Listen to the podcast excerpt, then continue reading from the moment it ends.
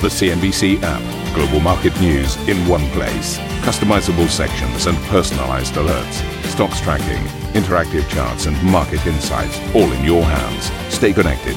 Stay informed. Download the CNBC app today. Hello and welcome to Squawk Box. Here are your headlines today.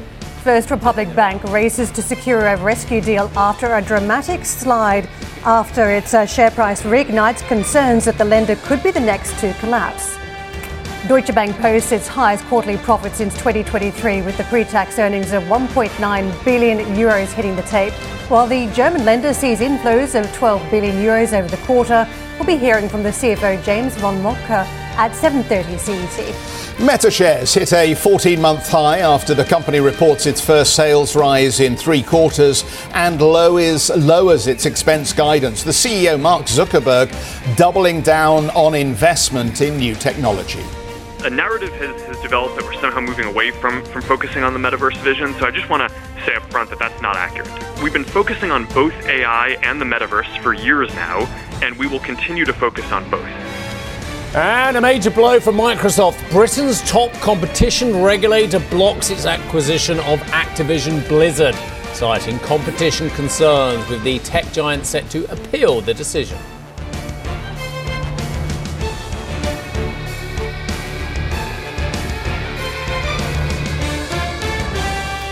So, very warm welcome, everybody. Let's um, just have another look at these uh, Deutsche Bank numbers then that are just uh, filtering through as we speak. So, the uh, bank reporting 1.9 billion euros before tax in the first quarter. Profit um, up 12% uh, year on year then. And as Karen was pointing out in the headline for you, the highest quarter since 2013. Net profit up 8% to 1.3 billion net revenue growth. Now, this is interesting because when we looked at the UBS number at the beginning of the week, um, revenue was down, but they're delivering here a 5% growth in net revenues, up uh, 7.7%. They say it's the highest quarter since 2016, despite business exits during transformation in line with the bank's revenue growth objectives through to 2025. Net inflows of 12 billion euros across the private bank and asset management businesses. The uh, group in capital terms declaring a common equity tier 1 ratio of 13.6%. What I thought though is you drill down into the numbers and there are the same kind of areas that are proving challenging for some of the other banks at the moment. FIC sales and trading revenues down 17% here. The group has also uh, increased risk provisions for credit losses to 372 million, and that's a higher number than I've seen for uh, most of the other banks in Europe that we've had reporting so far. And I think what we discussed with Standard Chartered yesterday, again, was illustrative of the very low levels of delinquencies we've seen so far in loan books at the banks. But interesting that Deutsche Bank is now provisioning at this level. Um, one other line uh, before everybody jumps in here um, share buyback. The group says it currently expects to commence buybacks in the second half of 2023. So, in the round, these look like a pretty decent set of numbers. Yeah, I think the uh, show and tell around just how strong the bank is going to be key at this stage. We're still seeing the wash up of First Republic that has again rattled investors this week after they put some of the banking turmoil behind them. So, I think questions today are what sort of health, what sort of shape is Deutsche in? And if you look at the liquidity coverage ratio, that's risen to 143%, a surplus of 63 billion euros. So, uh, they're putting some of these numbers out there. Net stable funding ratio, that rising to 120% surplus of 100 billion euros. So a lot in this uh, detail trying to show us just how strong they are positioned at this point. The provision for credit losses, back to your point, I think that is interesting. So they're obviously seeing some sort of turn in the cycle here. That 30 basis points of average loans, uh, the equivalent here for their 2023 guidance. But the other points too around what comes next. Where's the revenue? Where's the growth coming from? And the bank has effectively flagged up targeted investments in technology. I think that is interesting. What exactly they're hoping that tech is going to do to the revenue picture here. Uh, coverage footprint and advisory focused business to tap additional revenue potential. Uh, that uh, I wonder if that is a nod to what's been happening in the broader banking sector with the UBS Credit Suisse consolidation story and just where they're hoping to step up the advisory business here. So just two prongs to that revenue growth story. I think are interesting. Uh, I'll just add in a point I've made once or twice before, and that is the market doesn't believe the value of the assets at Deutsche Bank. And it, they're not alone. There's a lot of banks in Europe that trade at a lowly price to book. But the price to book is the most valuable metric cross company for seeing what the market thinks in terms of pricing compared with the value of the assets on the book. And this doesn't have the lowest um, price to book anymore in the sector because, of course, you've got Credit Suisse, which is another story. But the fact of the matter is, the market has this one trading on a 0.29 price to book. And just to remind our viewers, if it's one, the market thinks it's fairly valued, i.e., the value of the shares equals what it believes, the company believes is the value of the underlying assets minus the liabilities. This company trades on 0.29. So, yes, it is way above its lows of the last five years, which I think was around about five and a half euros. It trades now, I think, a nine handle, about nine and a half euros. I can't even see. Let's have a look. Hey, again, 9.56. Yeah, I passed my eye test.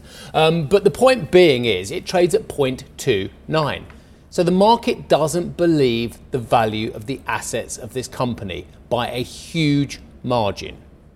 And that's what I'll, that's the last thing I'll say about it. Yes, it's not Credit Suisse. Yes, it's in recovery mode. Yes, Dr. Uh, Herr Christian Sewing and James von Moltke uh, have done a lot to turn around this institution and sort out some of those issues with the, the various technologies used in back offices and, and hone some of its exposures with great, its greatest risk. But the market still does not believe that the value of the assets is correct at this company.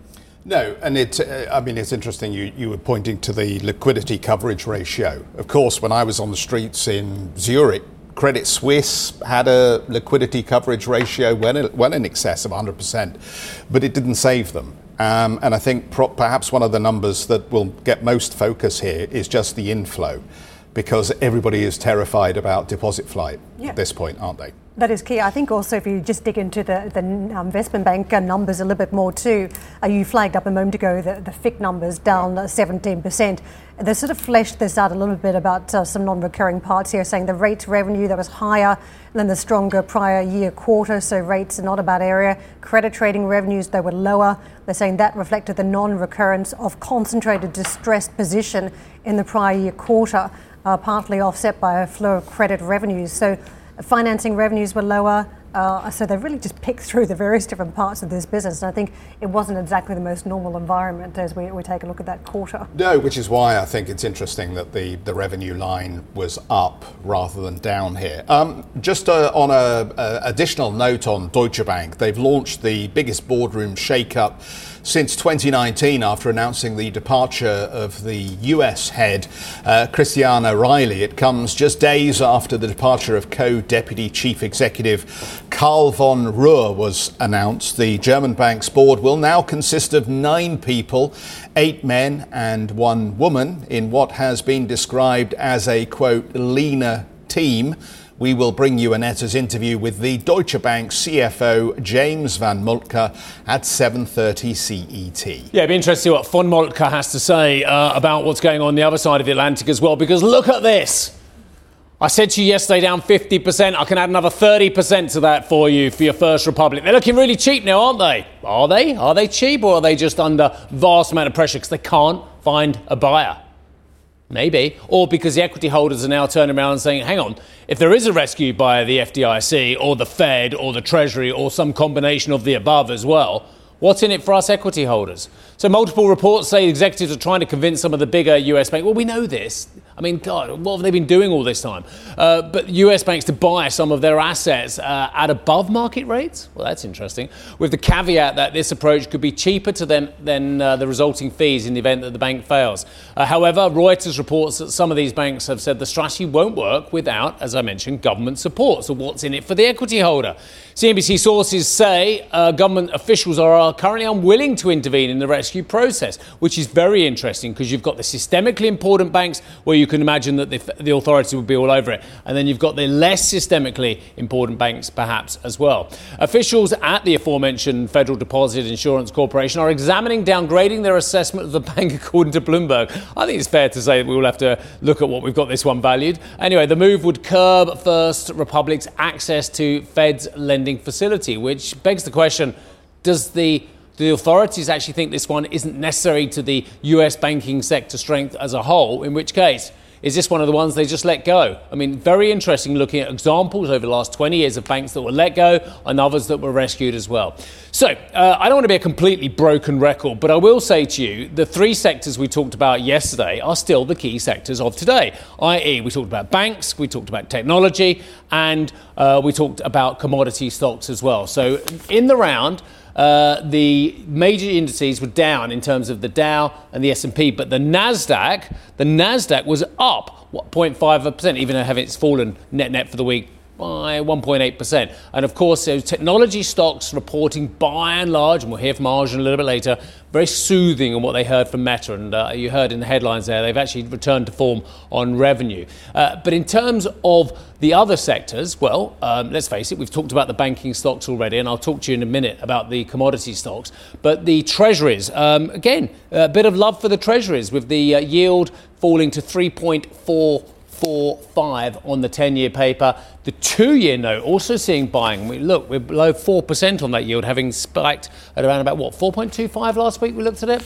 A dollar, let's have a look at this one. Despite all this hand wringing about the dollar, oh, the dollar's under pressure, the dollar's gonna, has lost its golden era. Uh, we're seeing more cross border trade from the renminbi and what have you as well. It's still trading only down 1% for the month. And I, and I say that because we fell 0.4% yesterday on the dollar index as well. So it's down 1% in the round, despite the vast uh, number of column inches talking about the demise of the dollar. I did want to put this one back in the wall. So let's have a look at the oil price as well, because a couple of days ago, this one was trading with an 83 handle. That's Brent, okay, the global benchmark, yeah?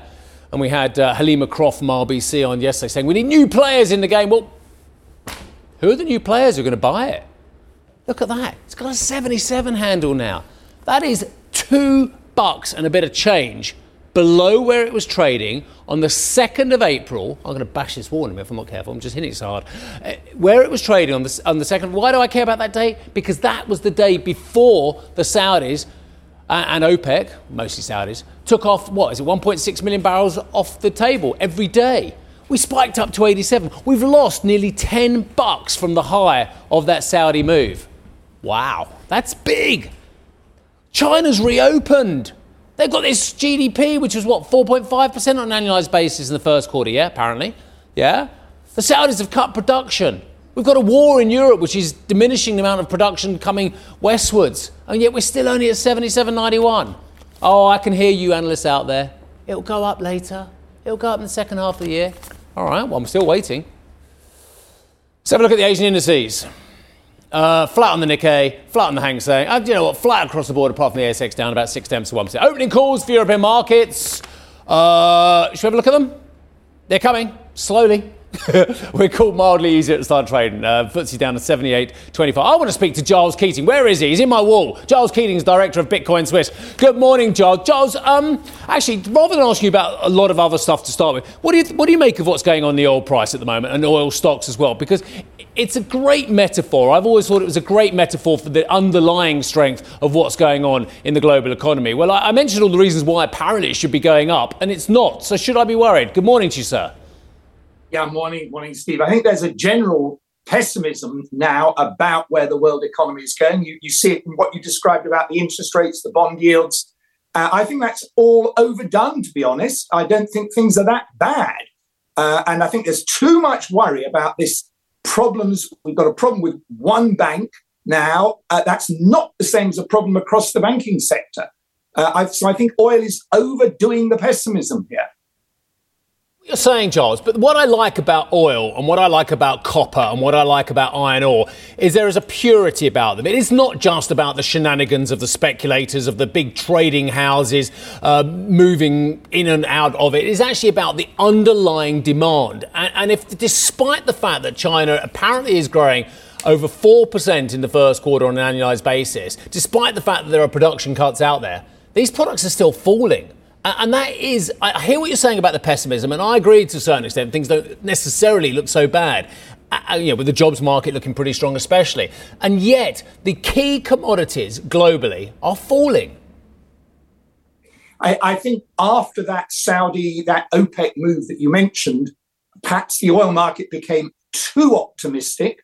And, uh, and in a sense, there's a hangover from that now. So I think it was an overreaction in one direction. It's now an overreaction on the downside. It's not completely pure, Steve, as we all know. There is an element there of, of speculative holding, which can kind of exaggerate the real economy moves, even in the oil price.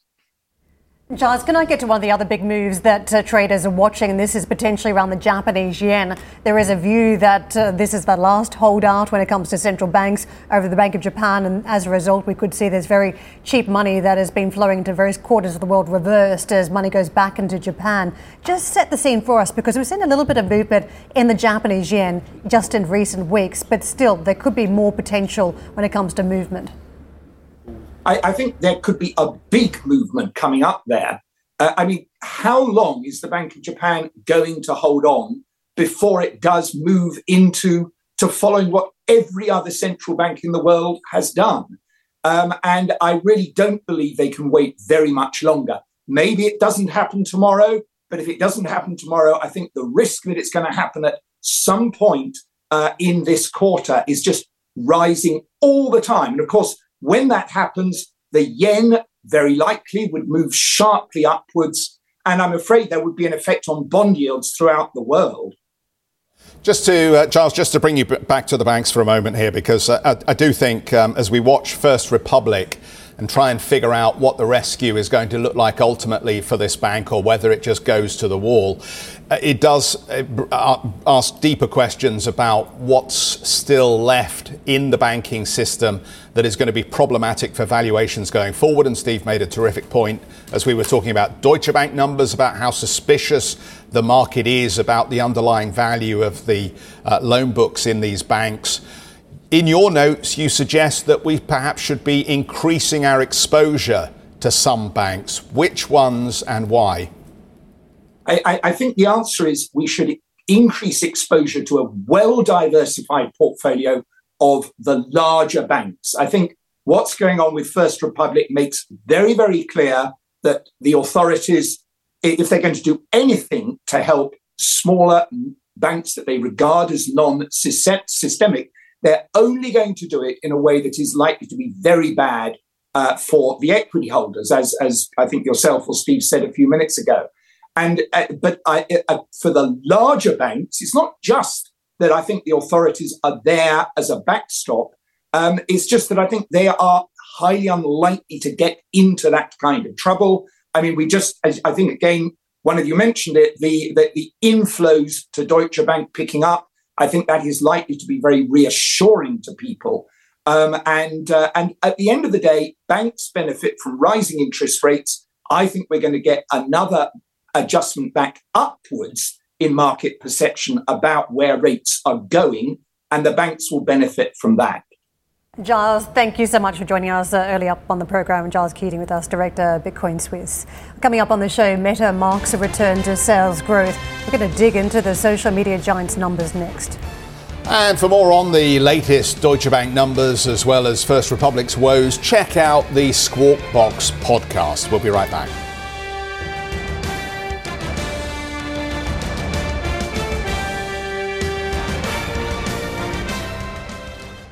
Ambition to me is about doing better. I think ambition creates a pathway. The best advice I can give someone starting off a career is don't have a career, have lots of careers, try loads of different things. Talk to people and put your ambition out there. I don't feel that I've hit peak ambition because it's a learning journey. CNBC is where ambition meets opportunity. What does living ambitiously mean to you? Hear it from our CNBC anchors, reporters, and global business leaders on CNBC.com.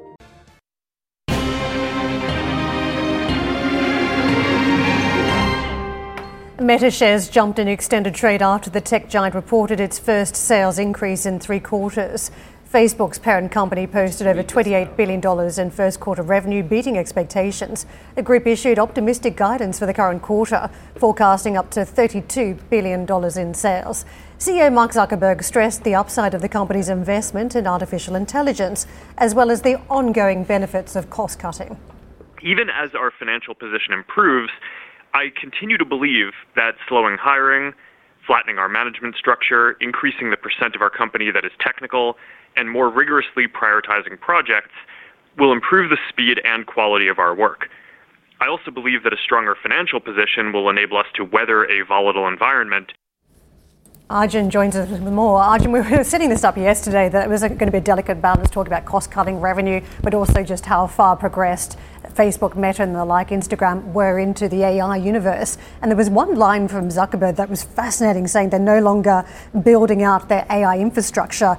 To the contrary, they now have the capacity to do leading work in the space at scale. And I thought it was interesting because we know that they have been heavily invested, heavily active in AI. And now, as all the trends come to the fore, they're ready for it. Yeah, I thought it was a fascinating quarter because you still saw around $3.9 billion of losses in its Reality Labs VRAR division, but on revenue and its profit drop was not as bad as the market feared, and that was really enough in this quarter. And I think what Meta did very well, as you mentioned, was strike that balance of saying, well, we are still investing in these these new areas. We don't quite know where they're going yet. Uh, AI being one of them that links to our metaverse strategy, but actually our core is still strong. And I think the market tolerated that in this instance. They saw um, that advertising remained resilient, even though uh, you've had a lot of these macro headwinds, uh, and of course, even after the Alphabet results as well. Uh, but still, you saw uh, the company saying, we are continuing to do cost cutting in jobs, but we are going to hire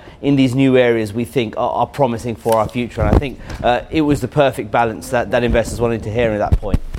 Um, oh, sorry, Karen. I was going to point out some of the industry changes around tracking uh, that have been blocked because of Apple. That's been a real issue when it comes to eking out better returns on advertising. But the other side to this uh, story was that um, Facebook, Meta, Instagram have been able to use some of the AI tools to get better results on advertising. Yeah, I mean, Mark Zuckerberg talked about how AI was powering a lot of their recommendations, and he was saying, well, 20% of the content you see in your Facebook feed is recommended by our AI algorithms, 40% on Instagram. So that's one part of the AI strategy you're seeing. So he also alluded to potential new AI products. He said potentially some sort of AI agent in Messenger or WhatsApp, so some sort of chatbot, but there wasn't further details than that. But certainly AI uh, was, was the big theme through the earnings.